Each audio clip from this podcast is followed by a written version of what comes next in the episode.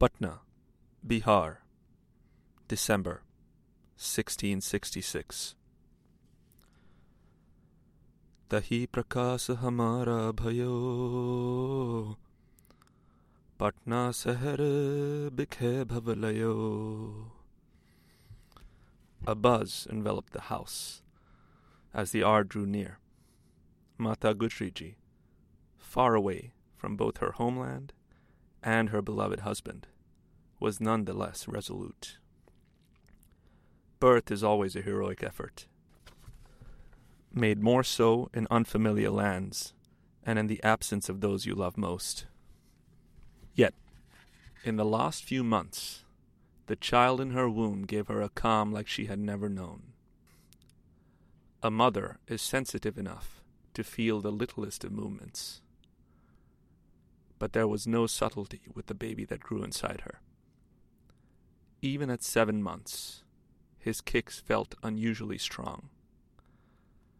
And in the two and a half months since, she had felt his strength grow inside her. The few Sikhs of the Guru who stayed in the house, waited patiently for the news. Finally, the piercing sound of the midwife's call broke the silent tension. It's a boy. She exclaimed, and their faces were filled with a renewed sense of hope for the days to come. They were under no illusions about the difficulty of the road ahead of them but they now had one more thing to fight for. And fight they would, in a way that nobody could have expected, in a way that would be remembered for centuries to come. Bhikan Shah's residence, Patiala, Punjab, December 1666. The old fakir had been in his room for several hours his eyes were closed. The radiance of bliss shone on his wrinkled face as he remained contemplating the divine mystery in a state of zikr. La ilaha illallah, La ilaha illallah, he chanted, taking the time to savor every syllable, pushing himself deeper and deeper into a state of meditation. Suddenly, he snapped into consciousness and roused the remaining men in his residence, all of whom were asleep. Pirji, what is it? One of the men asked. Pir Bhikan Shah, the old fakir, answered them. The light of God, Nur Ilahi, has been revealed to the world. We must go and pay our respects.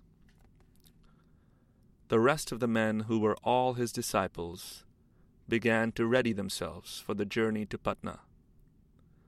Though confused, they were not going to question the wisdom of the saint they had followed for so long.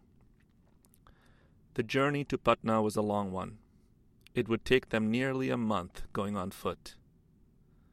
But these were hard, austere men, unperturbed by a journey such as this.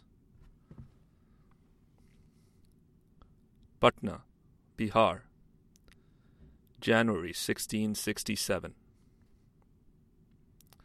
Bhikan Shah and his men reached Patna in January. There they met the family of the young boy, who had now been named Gobind Rai. His father, Guru Tegh Bahadur, was still away in Assam, far to the east.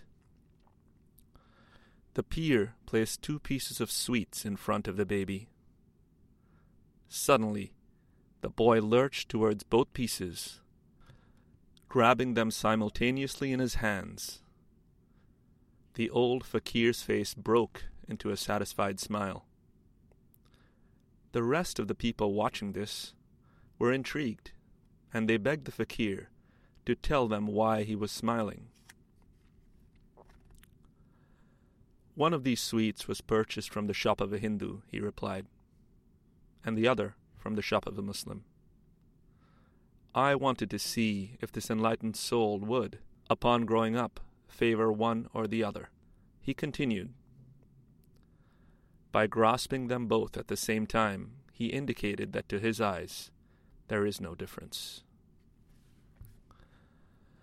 करता करीम सोई राजक रहीम ओई दूसरो न भेद कोई भूल भ्रम मानबो एक ही की सेव सभी को गुरुदेव एक। एक ही स्वरूप सबे एके ज्योत जानबो।